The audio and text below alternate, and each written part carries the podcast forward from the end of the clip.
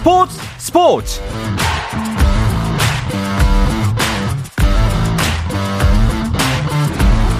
스포츠가 있는 저녁 어떠신가요? 아나운서 홍주연입니다. 오늘 하루 이슈들을 살펴보는 스포츠 타임라인으로 출발합니다.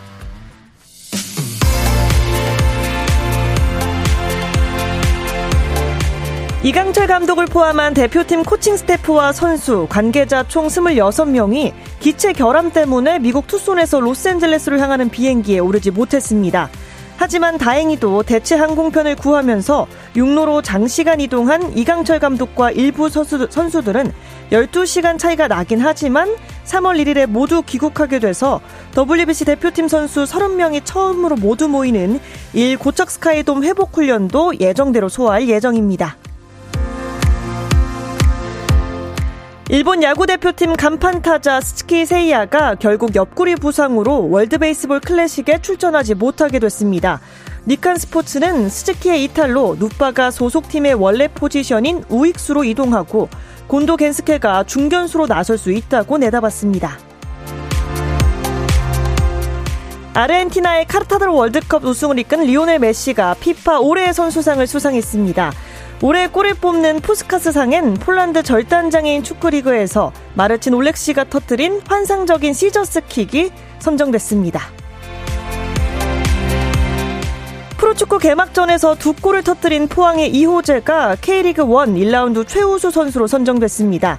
포항은 1라운드 베스트 팀으로 꼽혔고 1라운드 최고의 경기로는 지난 시즌 리그 우승을 다투었던 울산과 전북이 맞붙어 울산이 2대 1로 승리한, 경기가 선정됐습니다.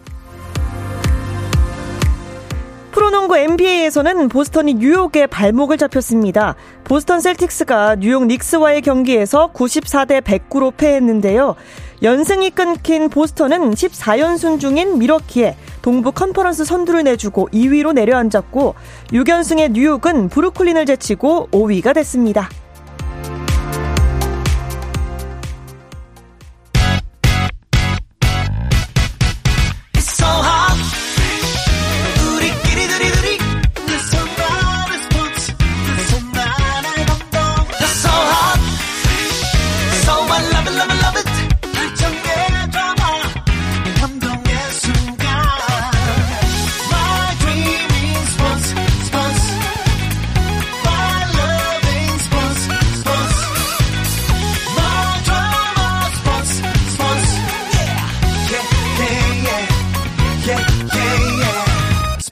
스포츠 No problem. 다양한 스포츠 이야기를 나누는 정 PD와 김 기자 시간입니다. 정현호 KBS 스포츠 PD, 중앙일보 김지한 기자와 함께합니다. 어서 오세요. 안녕하세요. 네, 어, 저희 두 번째 만남이라서 오늘은 조금 더 잘해볼 수 있지 않을까 네. 싶은데 잘 부탁드립니다. 아, 예, 잘 부탁드립니다. 네, 어, 오늘은 당연히 이 이야기부터 해봐야 할 것 같습니다. 대표팀 축구 대표팀 신인 감독이 정해졌잖아요. 네, 어제 대한축구협회가 공식적으로 발표했죠. 네. 어, 94 미국 월드컵 참 이 오래전 일인데 맞습니다. 네, 그때 이 월드컵 새벽을 참 힘들게 했던 당시 독일 대표팀의 스트라이커, 그러니까 네. 우리 한국 대표팀을 상대로 해서 당시 멀티골을 터뜨렸던 네. 바로 그 주인공 위르겐 클린스만이 이제 감독이 돼서 음. 한국 대표팀 지휘봉을 잡게 됐습니다. 음. 네. 어, 이렇게 또 29년의 이제 그 사이를 두고서 어. 벌써 네, 그렇게 선수에서 이렇게 한국 대표팀 감독이 되다 보니까 뭔가 좀 격세지감을 느낀다. 저는 어. 개인적으로 좀 그렇게 이제 그러네요. 느껴지고요. 계약 기간은 2026년 북중미 월드컵 본선까지 네. 해서 약 3년 5개월 네. 예, 그 계약을 이제 하게 됐고요. 어, 이제 다음 주 중에 이 클린스만 감독이 입국할 예정이라고 오늘 또 협회에서 공식적으로 발표했습니다. 네, 결국 국내외 언론 보도들, 추측성 보도, 보도들이 맞았던 거네요. 네, 역시 키커지 등에서도 이제 클린스만 감독이 유력 후보다 단독 협상 중이다 네. 이런 이제 보도가 있었고 아무래도 차두리 기술 코디네이터와의 연결고리가 가장 큰 인연으로 음. 작용을 했을 것 같습니다. 클린스만 감독 같은 경우에는 차범근 이게 차두리 선 그 기술 감독관의 아버지 네. 어떤 이제 같이 선수 생활도 했었고 그런 인연이 있었기 때문에 아마도 그런 점들이 좀 강하게 작용하지 않았나 하는 분석도 있고요. 네. 사실 요번에 가장 그 계약 문제 중에서 큰 걸림돌로 어, 여겨질 수 있었던 그 네. 이슈가 이 우리나라, 그러니까 한국에서 거주할지 음, 이 그렇죠. 여부였어요. 네. 과거에 이제 클린스만 감독이 뭐 독일 대표팀 맡았을 때 또 미국 대표팀을 맡았을 때 어 좀 자주 이렇게 왔다 갔다 하면서 뭐 네. 독일과 미국을 오가면서 좀 그 부분에 대해서 좀 이슈들이 있었거든요. 네. 그리고 우리나라 대표팀 감독을 그동안 이제 외국인 감독을 여러 명 타진했었을 때도 음. 과연 이 한국에서 거주하느냐 이 문제를 놓고 막판에 틀어졌던 그런 어떤 상황들도 많았었어요. 네. 그렇죠. 그랬는데 이번에 이 클린스만 감독이 이 조건을 흔쾌히 어, 수락한 것으로 알려졌고요. 음. 이뿐만 아니라 사실 클린스만 감독이 그 전에 뭐 미국 대표팀 맡았을 때 같은 경우에는 좀 이 몸값이 꽤 높았거든요. 네, 네. 뭐 연봉이 뭐 한 300만 유로, 우리 돈은 음. 약한 40억 원까지 달했는데 어, 최근에는 이제 대표팀 감독이라든가 뭐 그런 클럽팀 감독도 따로 맡았던 적이 없었고요. 그렇죠. 그렇다 보니까 이번 이 한국 대표팀 감독을 발판 삼아서 어, 좀 제기를 하려고 어떻게 보면은 어, 이번에 또 이런 여러 가지 조건을 음. 본인이 이제 갖고 있던 그런 조건을 다 내려놓고 음. 어, 이번에 이제 했다. 약간 그런 어떤 의견도 나오고 있습니다. 네.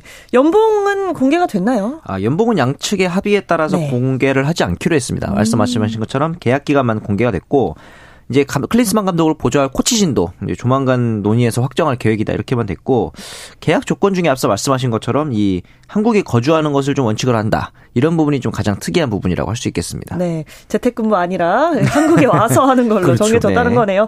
네, 또 오늘 마이클 밀러 국가대표 전력강화 위원장이 또 기자회견을 했잖아요. 어떤 네. 내용들이 좀 나왔나요? 그 동안의 선임 과정을 비교적 자세하게 발표를 했습니다. 네. 지난달 12일에 가장 처음으로 61명의 후보 를 먼저 추렸다고 어, 밝혔고요. 이후에 23명 그리고 5명 이렇게 이제 줄였고 어, 1월 30일과 2월 1일 요 사이에 이제 사흘 동안 5명과 온라인 미팅을 진행을 했다고 합니다. 네. 그중에서 긍정적인 후보 2명을 어, 지난 2월 14일에 결정을 했고 최종 결정을 어, 2월 27일에 했다. 이게 네. 밀러 위원장의 설명이었는데요. 이 중에서 우선 협상자가 클린스만 감독이었다고 어, 합니다. 네. 그러니까 스스로 또 동기부여가 굉장히 돼 있는 상태였고 더 이야기할 필요가 없는 완벽한 적임자였다라는 어허. 것이 이제 밀러 위원장의 설명이었는데 음. 어 기본적으로 어떤 뭐 전술 뭐 여러 가지 뭐 경험 이런 부분에서의 어떤 뭐 단점도 있지 않느냐에 대해서도 어 밀러 위원장이 어 상당히 신뢰감을 보이면서 어 클린스만 감독의 이제 향후 이제 대표팀을 이제 꾸리는 그런 어떤 부분에 있어서도 어좀 어느 정도 이 두둑한 그런 신뢰감을 보여줬던 그런 어떤 기자회견 내용들이 인상적이었습니다. 네. 그런데 사실 클린스만 감독이 선수 시절 때 업적은 인정하지만 네. 감독으로서의 역량이 과연 뛰어난가 음. 이런 부분에 있어서는 좀 갈리더라고요. 네. 선수 생활에 대해서는 의심의 여지가 없죠. 그렇죠. A매치에서만 무려 108경기를 네. 나와서 47골을 넣었으니까. 그런데 이제 감독으로서 일단 강점부터 오자면은 겨- 지도자 경험이 적진 않습니다. 네. 뭐 독일 대표팀, 미국 대표팀을 거치면서 특히나 여기 체질 개선에서 성공했던 경험도 있었고 리더십 측면에서도 좀 좋은 평가가 있습니다. 이제 기본적으로 약간 독일 대표팀이 그동안 가지고 있었던 약간의 그 낡은 구조를 타파했다라는 평가를 받기도 했고 그다음에 이제 승부욕도 굉장히 강한 편이고 리더십을 가지고 선수단을 잘 이끌어가는 통솔력에 있어서는 좋은 평가를 받는데 이제 반면에 좀 아쉬운 점을 얘기를 하자면은 최근에 클럽 팀에서의 성적이 워낙 안 좋았다는 네. 점이 있어요. 왜냐면은 2008년에 바이에른 미네는 감독으로 부임해서 1년도 못 채우고 경질이 됐거든요. 아, 그래서 이제 그 이후에 또 몇 년간 쉬다가 2019년에 헤르타 베를린 감독이 올랐는데 이번에는 77일 만에 사퇴를 와. 네. 구단과의 갈등으로 인해서 사퇴를 했다는 점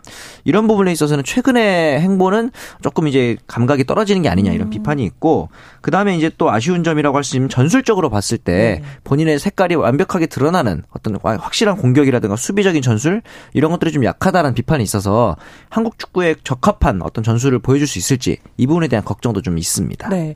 어, 전술 이야기가 나와서 말인데요. 전임 벤투 감독은 빌드업 축구라고 하잖아요. 그런 그렇죠. 걸 선보이면서 좀 성공을 거뒀는데 클린스만 감독이 어떤 전술을 보여주고 또 어떤 축구를 할지가 좀 궁금하거든요. 그러니까 가장 클린스만 감독에 대한 의문 부호가 붙는 부분 중에 하나가 사실 전술이거든요. 네. 음. 뚜렷한 무언가는 사실 그동안 드러낸 적이 솔직히 없었습니다. 네. 뭐좀 공격적으로, 그러니까 본인이 또 공격수 출신이었기 그렇죠. 때문에 네. 공격적인 부분에서는 독일 대표팀 또 미국 대표팀을 맡으면서 뭐 어느 정도의 그 색깔을 드러냈기는 했지만 클린스만이면은 클린스만 감독이라면 딱 이것이 것이다라고 하는 것은 사실 그 동안에는 없었거든요. 네. 거기다가 사실 지금까지 맡았던 팀들을 보면은 유럽 팀들 그리고 음. 미국 대표팀, 그러니까 이게 거의 정해져 있습니다. 네. 아시아 팀은 처음이거든요. 맞아요. 이번에 그 크린스만 감독이 카타르 월드컵 때 이 국제 축구연맹 피파의 기술 연구 그룹의 일원으로 활동을 했었는데 네. 당시에 이 차두리 어 이제 감독과 차두리 코치와 많은 대화를 했다고 합니다. 맞습니다. 그 중에서 대화 중에 이제 상당수가 한국 축구에 대한 이야기를 오. 나눴다고 하거든요. 음. 거기에서 이제 한국 축구의 뭐 어느 정도의 기본적인 뭐 분위기라든가 네. 뭐 전술적인 그런 흐름이라든가 이런 부분들은 어느 정도 이제 파악을 했겠지만은 기본적으로 이제 3년 반 가량의 이 재임 기간 동안에 네네. 확실하게 이제 어떤 최근의 그런 세계 축구 트렌드를 이렇게 확인을 하면서 본인만의 색깔을 드러내야 한다. 음. 이것이 바로 이 클린스만 감독이 앞으로 보여줘야 할 과제라고 숙제라고 할 수 있겠습니다. 네, 과제라고 말씀해 주셨습니다. 3월 A매치가 데뷔전, 데뷔전이잖아요. 아마 네. 콜롬비아전이 될 것 같은데 곧 네. 입국을 하겠네요. 그렇죠. 이제 대표팀이 오는 3월 24일에 울산에서 콜롬비아와 경기를 갖고 28일에는 어, 우리나라와 월드컵에서 붙었던 하지만 승부를 가리지 못했던 우루과이와 네. 평가전을 또 가지게 됩니다. 네. 어, 3월은 뭐 축구도 그렇고 A매치가 좀 이어지는 달이에요. WBC도 있잖아요. 네네네. 그래서 이렇게 뭐랄까 국내 팬들이 굉장히 좋아할 만한 시즌이 될 것 같아요. 음. 그게 또, 또 기간이 나눠져 있죠. 네. 3월 정확하게. 중순, 초중순에는 월드 네. 베이스볼 클래식이 있고 또 월 말에는 A 매치가 있고. 그러니까요. 네, 그래서 거의 제가 봤을 때는 올림픽 월드컵 못지않은 3월이 되지 않을까. 그렇겠네요. 네, 조심스럽게 기대해 봅니다. 또 뜨거운 3월을 보낼 수 있을 것 같습니다. 네. 그리고 WBC가 있어서 그런지 메이저리그 시범 경기도 뭔가 관심 있게 찾아보게 되더라고요. 당장 이제 김하성 선수 그리고 이제 토미 에드먼 선수의 활약이 좀 관심이 갈 텐데 네. 김하성 선수 같은 경우에는 이제 27일 날에 이어서 오늘도 이제 2루수로 선발 출장을 해서 역시나 한 경기씩 꼬박꼬박 안타를 좀 치고 있습니다 하면서 오늘까지 시범 경기 3경기에서 8타수 3안타 타율 3할 7푼 5리로 나쁘지 않은 타격감을 보여주고 있고 우리의 또 가장 유력한 경쟁 상대라고 할 수 있는 어, 경계 대상 1순위는 오타니 선수도 네.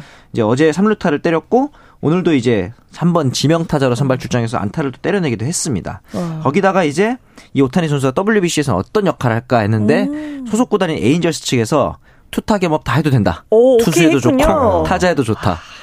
좀 하나 정도는 막아줬으면 하는 바람이 있었는데. 그렇죠, 우리 입장에서는. 네네. 그런데 어쨌든 투타 겸업을 허용했고 앞서 이 단신에서 전해주신 것처럼 어, 대표팀에서 사실 오탄이라든가 이런 선수들이 대부분 좌타자입니다. 네. 그래서 유- 우타자 등 중에 어떤 경계 대상이 좀 있을 텐데 그 중에 대표적인 이 스즈키 세이야 선수가 있었는데 이 선수가 결국 이탈했죠. 부상으로 이제 낙마를 하게 됐죠. 네.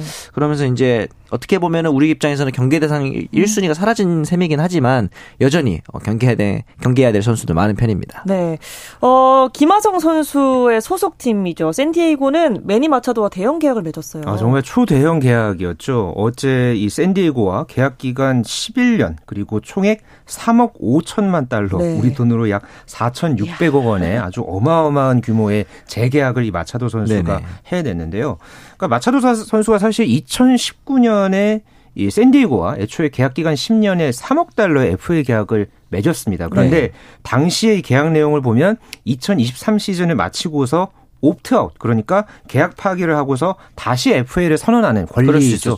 예, 이거를 이제 어, 옵트아웃을 이제 선언할 계획이었었는데 그러니까 이거를 이번에 사용을 한 겁니다. 네. 그래서 계약 기간 6년간 1억 8천만 달러가 남은 상황이었고요. 네. 여기에다가 새로운 계약으로서 이제 5년의 계약 기간이 추가가 된 겁니다. 그렇네요. 그렇게 돼서 1억 7천만 달러를 더 받으면서 아주 어마어마한 대형 계약이 맺어졌습니다. 네. 어, 11년이면 사실상 샌디에이고에서 은퇴한다고 봐도 될 것 같아요. 그렇죠. 사실 그 이후에도 물론 선수 생활을 계속 할 수는 있겠지만 네. 우리가 생각했을 때 전성기라고 할 수 있는 걸 선수의 전성기는 어, 대부분 샌디에고에서 보낼 가능성이 높다. 아, 물론 이제 메이저리그 같은 경우는 대형 트레이드가 워낙 활발한 어, 리그긴 합니다만 이 정도의 대형 금액을 계약을 맺은 선수를 어, 트레이드하기는 또 쉽지 않기도 그쵸. 하고 이렇게 되면서 좀 걱정이 되는 게 이번에 샌디에고가 어, 잰더 보가츠 같이 내야수를 또 영입을 했잖아요. 네. 그리고 매니 마차도의 자리도 있고 페르난도 타티스 주니어도 여전히 있고 이렇다 보니까 김하성의 자리는 어떻게 될까? 아. 좀 걱정이 될 텐데 최근에 또 이제 다저스로 가는 거 아니냐 이런 얘기도 나왔던 게 오늘 시범 경기에서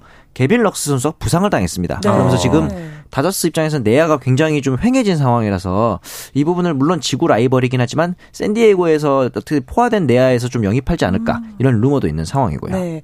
어 그런데 그 11년 계약이라고 하셨잖아요, 매니 네, 마차도가 이렇게 장기 계약을 맺은 사례가 또 있었나요? 어, 메이저리그에서는 비교적 흔하게 있는 일이기는 합니다. 네. 어, 가장 대표적인 게 이 LA 에인절스와 2019년에 계약을 했던 마이크 트라웃이 12년간 4억 2,650만 달러. 네. 어, 이게 지금 현재까지 어, 초대형 계약, 그러니까 최고의 최고, 계약으로 그렇죠. 지금까지 이제 기록이 돼 있고요. 네. 그뿐만 아니라 무키 베츠 선수 다저스와 2021년에 어, 12년간 3억 6,500만 달러 그리고 또 이번 시즌 지금 준비하는 과정에서도 이 에런 저지가 이제 뉴욕 양키스와 어, 계약을 하면서 9년간 3억 6천만 달러를 이제 계약을 이제 했었는데요.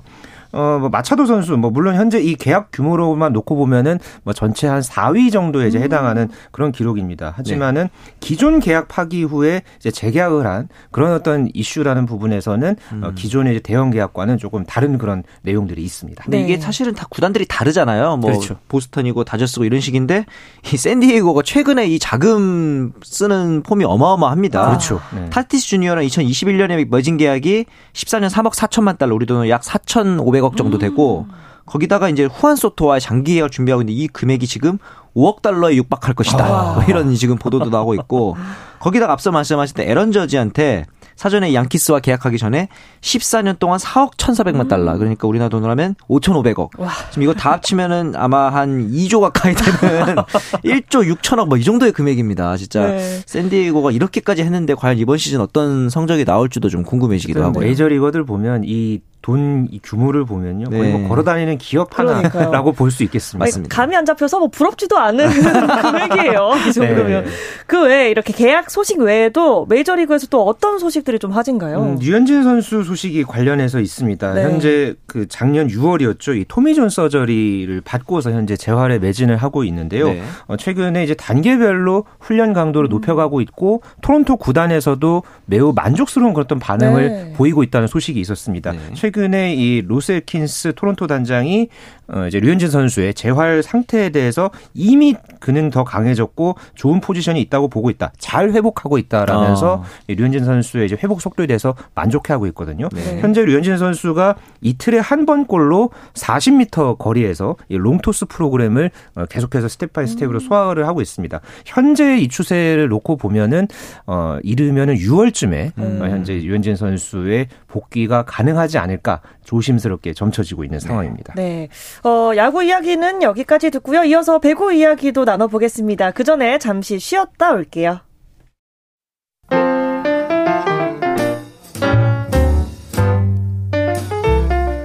정 PD의 깊은 내공, 김 기자의 비하인드 스토리. 배구 이야기는 KBS 1라디오 스포츠 스포츠에서 배구 선수 출신 해설위원 저 한유미도 듣습니다. 정 PD와 김 기자 많은 청취 부탁드립니다. 어떤 스포츠 이야기도 함께 할 수 있는 시간 정 PD와 김 기자 듣고 계십니다. KBS 정현호 PD, 중앙일보 김지한 기자와 함께하고 있습니다. 네, 한 주간의 배구 이야기 주간 배구로 이어가 보겠습니다. 현재 진행 중인 경기 상황부터 살펴볼게요. 네. 먼저 여자부부터 보겠습니다. 오늘 도로공사와 KGC 인삼공사가 맞붙었는데 현재 도로공사가 KGC 인삼공사를 세트스코어 2대 1로 앞서 나가고 있습니다. 네. 이어서 남자부도 보겠습니다. KB 손해보험대 우리카드 경기인데요. 현재 우리카드가 세트스코어 2대 1로 KB 손해보험에 앞서 나가고 있습니다. 아, 네.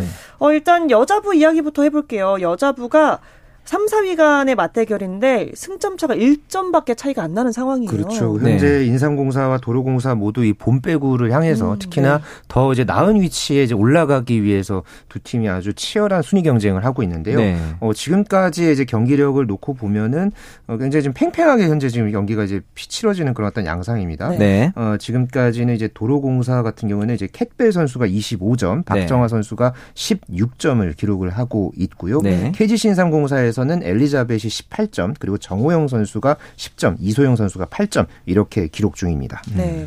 어, 지금 보니까 뭐 3, 4위 간의 맞대결도 맞대결인데 네. 4위권과 5위권이 승점 차가 꽤 나서 결국엔 음. 이 3, 4위권 안에서 봄배구가 결정이 날 것 같거든요. 그렇죠. 이 승점 같은 경우 지금 7점 차라고 되어 있지만 많이 안 나는 것 같다는 생각하시는 분들도 있을 텐데 이게 사실은 이제 최하위의 페퍼저축은행이 승점이 너무 적기 때문에 아. 다른 이제 다른 팀들도 대- 대부분 페퍼저축은행과의 경기에서 승을 챙긴다라고 가정을 했을 때 이 실점 차는 생각보다 꽤 큰 승점 차라 볼 수 있거든요. 이렇게 네. 되면서 흥국생명, 현대건설은 당연하고 아마 인삼공사 그리고 도로공사 이 두 팀까지 본배구를 놓고 겨룰 것으로 보입니다. 그러니까 현재로서는 지금 팀당 거의 한 다섯 경기 정도씩 남아 있거든요. 네. 시즌이 종료될 때까지. 그래서 앞으로 한 두 경기 정도, 그러니까 앞으로 열릴 두 경기 정도의 그렇죠. 어, 결과에 따라서 이 본배구가 조금 일찍 이 대진이 아. 가려질 가능성도 있습니다. 네. 네. 어, 본배구와는 별개로 6위인 기업은행 같은 경우에는 김희진 선수가 시즌 아웃됐다는 좀 안타까운 소식이 들려왔어요. 어, 그렇습니다. 올 시즌 초반부터 김희진 선수가 이 고질적인 무릎 통증에 시달려 왔었거든요. 네. 그러다가 결국은 IBK 기업은행이 어제 어, 무릎 수술을 이제 진행을 했다라고 이제 공식적으로 발표를 했고요. 네. 아무래도 무릎 수술을 하게 되면은 이게 재활 기간까지 다 포함을 하면은 한 1년 정도 아. 음. 어, 지금 현재 이제 코트를 비우는 그런 어떤 상황이 어, 될 것으로 이제 보여지고 있고요. 그래서 이번 시즌은 일단 시즌 아웃이 됐고 다음 시즌에도 과연 김희진 선수를 코트에서 볼 수 있을지 조금 네. 지켜봐야 하는 어, 상황입니다. 다음 시즌까지 좀 지켜봐야 하는 상황이라고 네. 말씀해 주셨습니다. 그나저나 요즘 흥국생명 때문에 굉장히 재밌다. 이렇게 반응해 주시는 팬분들이 많아요. 사실 시즌 초에도 흥국생명이 이슈였고 그때는 좀 부정적인 이유로 이슈였는데 이제는 굉장히 그 명장이라고 하시는 아본 단장 감독 그리고 이제 김연경 선수의 만남으로 매진 그리고 이제 사람들의 아. 표현으로는 김연경 매직에 서 김연경 아. 매진이다 이렇게까지 하는데 흥국생명이 지금 31경기 중에 15경기가 매진입니다. 와. 참고로 이번 시즌 여자부 매진 경기가 16경기인데 그중에 한 경기 15경기, 한 경기 빼고 전부 흥국생명 경기거든요. 네. 흥행의 1등 공신이다. 이렇게 볼 수 있겠죠. 네. 어, 또 아분단자 감독이 이 흥국생명 감독을 두 경기를 치렀는데 어떤 배구 스타일을 가진 감독이라고 보시나요? 기본적으로 본인이 드러낸 어, 철학이죠. 이 철학이라고 한다면은 하나로 뭉친 강한 팀을 만드는 것이다. 여섯 네. 명 주전은 따로 없다라고 아본단자 감독이 취임하면서 밝혔거든요. 네.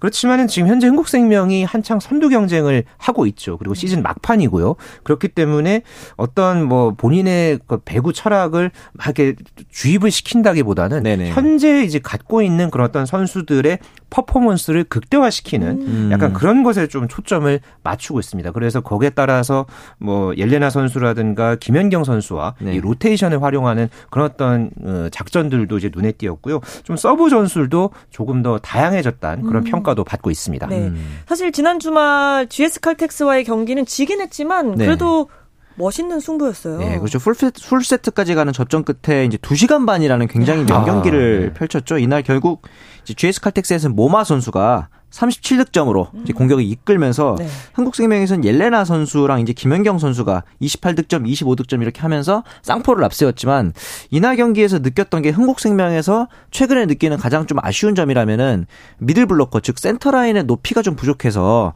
이날 GS 칼텍스의 공격에 좀 쉽게 뚫린 게 아니었나 이런 분석이 좀 나오고 있거든요. 아본단자 감독이 말씀하신 것처럼 기존 선수들의 전력을 극대화하고 있긴 하지만 어, 단점까지 보완하기에는 조금 더 시간이 필요하지 않을까 이런 분석도 나오고 있고요. 네.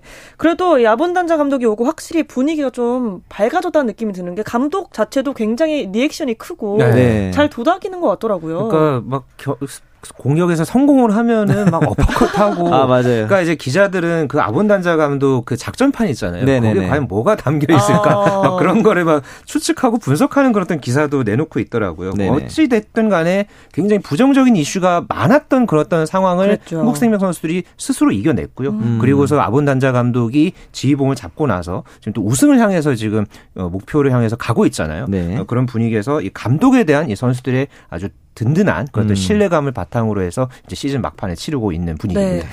현재 우승을 향해서 가고 있다고 말씀하셨는데 우승 가능할 거라고 보시나요? 뭐 이 정도면 이제 수선두는 꽤 굳혔다 볼 수도 네. 있고 구단 최다승에 예 이제 여자부 최다 승점까지 도전하고 있는데 오. 사실 이 도전을 시즌 초에는 현대건설이 했었잖아요. 그러니까. 그렇죠. 개막 15연승 했었 그렇게 했으니까요. 개막 15연승 했던 엄청난 패기의 현대건설을 끌어내리고 음. 1위까지 올라간 흥국생명의 저력도 대단한 것 같습니다. 네.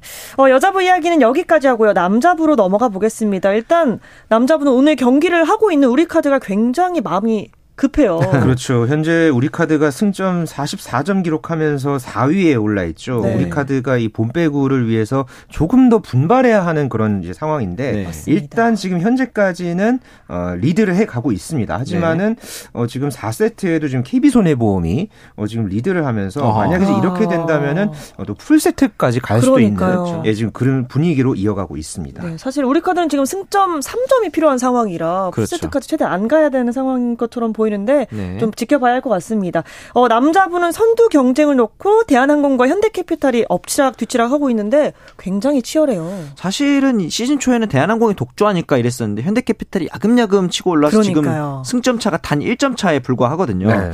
이 부분에 있어서는 이제 사실 남은 경기에서는 대한항공의 정지석 선수가 좀 이제 컨디션이 나빠서 범, 범실이 좀 많아졌던 음. 편이었는데 이 부분에 있어서 회복했다는 점, 이 부분이 좀 중요할 것 같고요. 네. 결국에는 두 팀 맞대결에서 승부가 좀 나겠네요. 이게 곧 이제 5일날 3월 네. 5일에 인천 계양체육관에서 두 팀이 맞대결을 펼칩니다. 아, 정말 네. 단두대죠. 여기서 과연 이 1위가 2위가 어느 정도 이 음. 향방이 엇갈릴 가능성이 큰데요. 네. 지금 현재로서는 대한항공은 이제 정지석 선수가 살아난 게 굉장히 고무적인 그런 어. 어. 떤 상황입니다. 네. 반면에 현대캐피탈 같은 경우에는 오래월 정광인 호수봉 이른바 음. 이 오광봉 이 삼각편대가 어, 발음도 네. 힘드네요. 네, 오광봉. 오광봉 삼각편대를 앞세워서 지금 계속해서 지금 승점을 쌓아가고 있거든요. 네. 연승 행진도 이어가고 있기 때문에 아 정말 이번 대결 사실상 미리 보는 챔피언 결정전이다 그렇죠. 할수 있겠습니다. 네. 어, 결국 리그 끝에 봤을 때 네. 어떤 팀이 우승할 거라고 생각하세요? 아, 이렇게 어려운 질문을 또 네. 저는 그런데 초반에 페이스가 워낙 좋아서 아. 대한항공이 이제 현대캐피탈을 물리치고 우승하지 않을까라고 조심스럽게 생각을 하긴 합니다만 어. 또 이제 뭐 어떻게 될지는 지켜봐야 될것 저는 같아요. 반대로 현대캐피탈의 최근 기세가 워낙 좋거든요. 네. 지난 시즌에 사실 현대캐피탈이 좀 워낙 부진했고 그렇죠. 올해는 말 그대로 좀 칼을 갈았다라는 분위기가 좀 많이 감지되고 있거든요. 네. 거기다 음. 아까 말씀드렸던 이 오광봉 이 삼각 편대가 어. 아, 지금 굉장히 네. 지금 기세를 이어가고 있기 때문에 네. 어, 저는 현대캐피탈이 조금 근소한 차이로 리드하지 않을까 어. 역전 음. 우승 기대해 봅니다. 저는 현대캐피탈에 걸겠습니다. 오, 아, 네. 제가 수적으로 불리한 상황인데. 과연 누가 얻게 될지 네. 기대해 보겠습니다. 이번 주는 또 어떤 경기들에 주목해 보면 좋을지도 한번 얘기해 주세요. 네, 여자부 같은 경우에는 최근에 현대건설이 연패를 참 계속 이어가다가 아주 힘겹게 IBK 기업은행을 이기고서 탈출을 했죠. 네. 근데 현대건설은 선두를 따라잡아야 되고 맞아요. GS 칼텍스 같은 경우에도 또 이제 본백으로 위해서는 조금 더 분발해야 되는 그런 상황인데 네. 내일 현대건설과 GS 칼텍스가 맞대결 펼칩니다. 어. 이 경기 결과에 따라서 본배구 향방이 갈릴 것으로 음. 보여지고 있고요. 네. 남자부 같은 경우에는 현재 이 본배구를 따라잡기 위해서 5위 팀과 6위 팀이 3월 3일에 맞대결을 네. 펼칩니다. 네. 어, OK금융그룹과 KB손해보험 경기 주목해 보시면 좋겠습니다. 네. 어, 이 이야기를 끝으로 이번 주 정 PD와 김 기자는 마칠까 합니다. 어, 두분 과 함께한 두 번째 방송이었는데 어땠나요? 아, 역시 스포츠에 대한 지식과 애정이 상당하시구나. 우리 아. 홍준 아나운서. 그래서 어, 다음에 또 만나게 된다면 더 재밌는 방송 기대하겠습니다. 네, 저희도 많이 또 준비해 오겠습니다. 아, 네, 감사합니다. 네. 정현호 KBS 스포츠 PD 또 중앙일보 김지한 기자와 함께 했습니다. 두 분 오늘도 고맙습니다. 고맙습니다. 감사합니다. 내일도 저녁 8시 30분에 뵙겠습니다. 아나운서 홍주연이었습니다. 스포츠 스포츠.